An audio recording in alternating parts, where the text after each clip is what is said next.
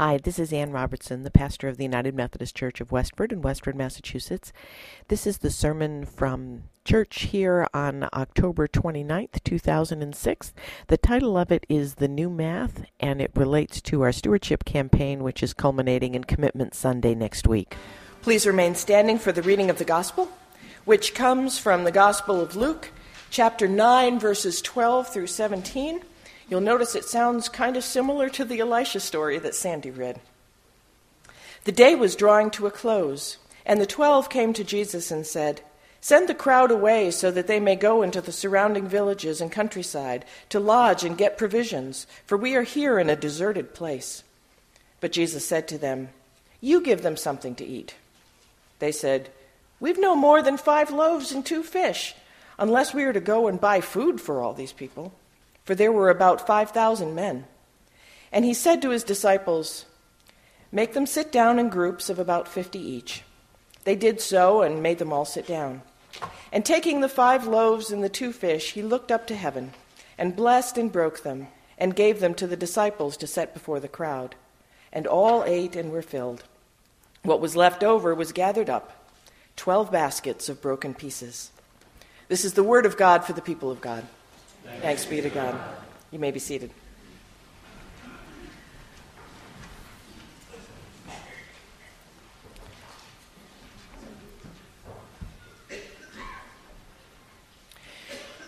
During my years in school, it didn't take me long to discover that I was really good with words. I was reading well above my grade level. The first drafts of papers were usually the final drafts of papers. I usually didn't have to do too much editing. Math, on the other hand, didn't come quite so readily. I dreaded math classes. And as soon as I had all the math credits I was going to need for college, I quit taking it. And one of the reasons I went to Bucknell University was because they didn't require math classes once I got there. It was one of those high priority things for me in selecting a college. I did learn enough that I can always balance my checkbook, I can figure the tip at a restaurant. But sometimes there are things that still trip me up. Like the time my church, when I was a layperson, put me in charge of buying enough pints of strawberries to make 50 jars of jam. We mug our visitors here, we jammed our visitors there. And the task involved both math and cooking recipes. Now, they should have known me that that was a really bad combination. But I carefully figured exactly what I would need, and I went out and I bought the strawberries. Now, I've always claimed that the reason we ended up with a hundred jars of jam instead of fifty was that it was a church project and Jesus blessed the strawberries and multiplied the strawberries, and we had more than enough. There are some who claim that I merely messed up the math and bought too many strawberries than was necessary, but I stand by my story. I think one of the delightful messages in the Bible for those of us who may be math phobic is the message here in the story of the feeding of the 5,000. Let God do the math. This story is one of the few that's told in all four of the Gospels. And in every version, the disciples are hung up trying to do the math themselves. 5,000 men, plus women and children, and they're all hungry. The disciples don't have enough money for, to go out and buy food, they've counted that. They only have a small number of fish, loaves of bread that they've brought themselves. Providing for that crowd is impossible. They'll have to go away and fend for themselves. The math is more than obvious. Jesus, however, is completely untroubled by the unbalanced equation because Jesus knows about the new math, the math of the kingdom, where whatever you have plus the power of God always equals what you need. He divides the group, multiplies the loaves and the fish, and there's not only enough food for everybody, there's 12 baskets of food left over. I wish I'd known about that when I was taking algebra. It just would have made it so much easier. But this is not new to Jesus. Going back hundreds of years, we find the prophet Elisha doing much the same thing as Sandy read to us. Here comes a man bringing food from the first fruits of his garden. The word first fruits, when you hear it in the Old Testament, is sort of code for the tithe. You brought a tenth of your income to God before you did anything else. And in an agricultural society, that was usually grain or flocks from the herd, something for the sacrifice.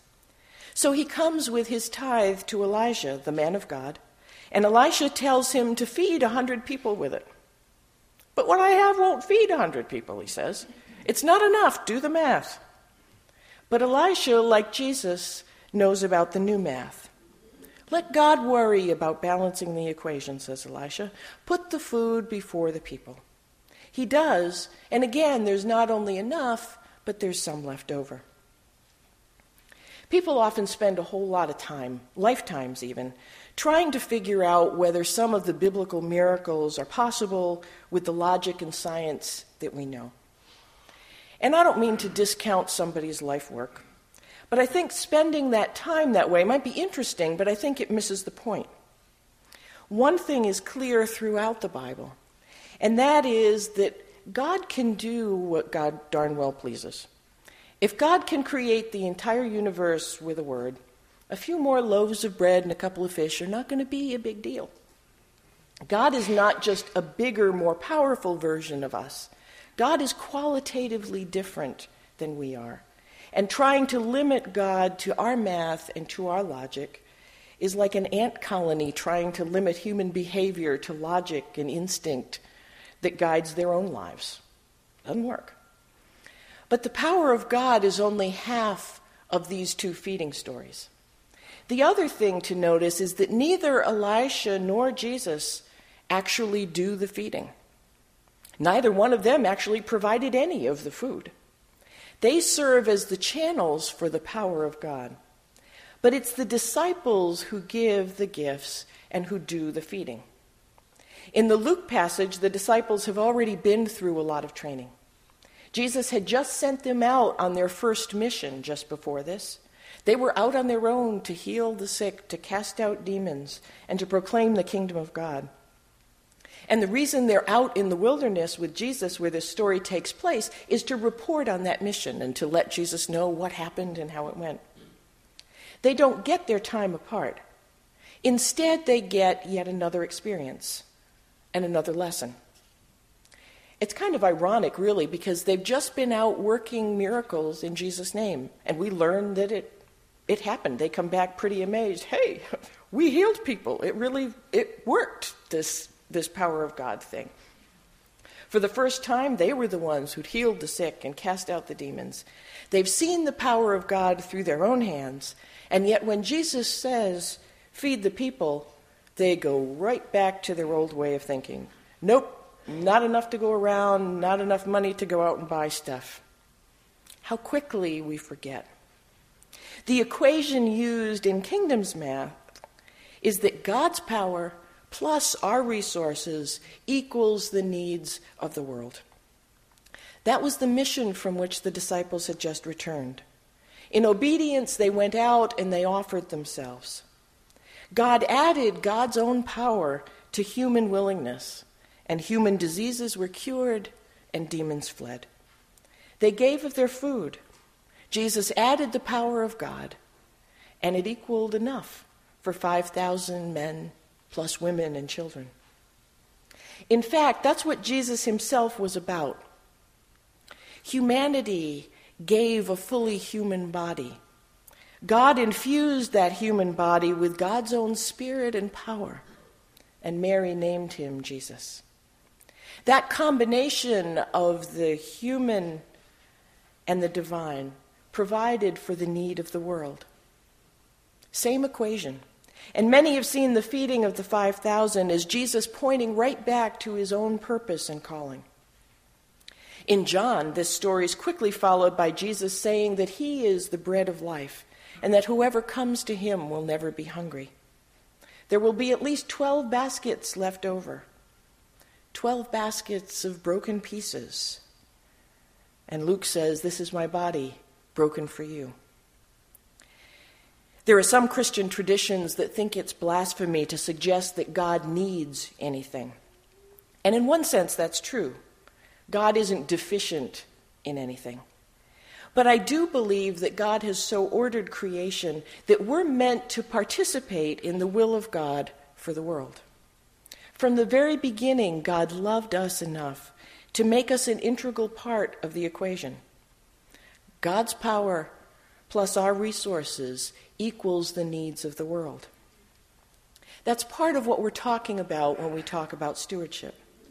The disciples offering their bread and fish was an act of stewardship. The bread and fish were created by God in the first place and were given to us to satisfy a need.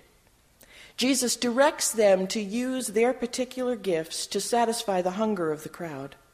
And as good stewards, they do so, even when they don't believe it's really going to make a difference. The man in 2 Kings obediently brings his tithe as an acknowledgement that the harvest is a gift from God and that God intends for some of that harvest to be used to feed others. He brings the tithe, and a hundred are fed. Next week, we'll be offering to God our part of the kingdom math equation as we bring in our pledges for the coming year. One thing this story and others makes clear is that it's not the amount that matters. It's the willingness to give as God directs that counts. It's the true desire to feed the multitude that kicks in the power of God, making our gift, whatever it is, enough for even the greatest work. The disciples gave all they had. The man in 2 Kings gave only a tenth of his harvest. In both cases, it was enough when combined with the power of God and the willingness of the people to give as God directed. After the telling of the loaves and fishes story in the Gospel of Mark, the disciples get in a boat and they head across the Sea of Galilee. And they become distressed when they realize that they haven't brought enough food. They've only one loaf of bread for all 13 of them. They just did this miracle, and Jesus can't believe his ears in Mark. Why are you talking about having no bread? He says to them probably banging his head against the mast. Do you still not perceive or understand? Are your hearts hardened? Do you have eyes and fail to see? Do you have ears and fail to hear? And do you not remember when I broke the five loaves for the five thousand? How many baskets full of pieces did you collect? And they said to him, Twelve. And the seven for the four thousand? How many baskets full of broken pieces did you collect then? And they said to him, Seven. Then he said to them, Do you not yet understand? See Jesus going, ay, ay, ay, ay. This is still the question that God asks of us today. Do you not yet understand that I, God, loves to give? Do you not yet understand that if you give, your giving will be so blessed and multiplied that there will be more left over than when you started with? If you've said in your heart that you want to be a disciple of Jesus, then you have the same job that the 12 disciples of Jesus had to make your own resources available to be added to the power of God to meet the needs of the world. That's how the kingdom of God can come on earth as it is in heaven. God won't be able to do it without our participation. Not because God couldn't, but because God has decided that we're to be a part of that equation.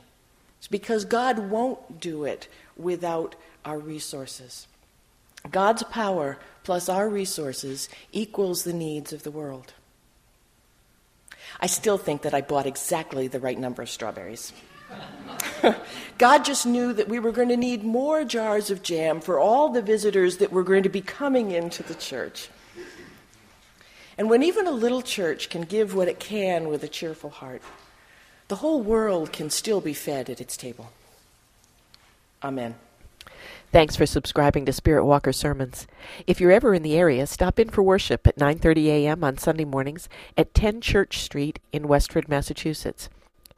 Love to have you stop by my website at www.annrobertson.com, where you can also subscribe to a weekly devotion, which you can receive either as an email or a podcast.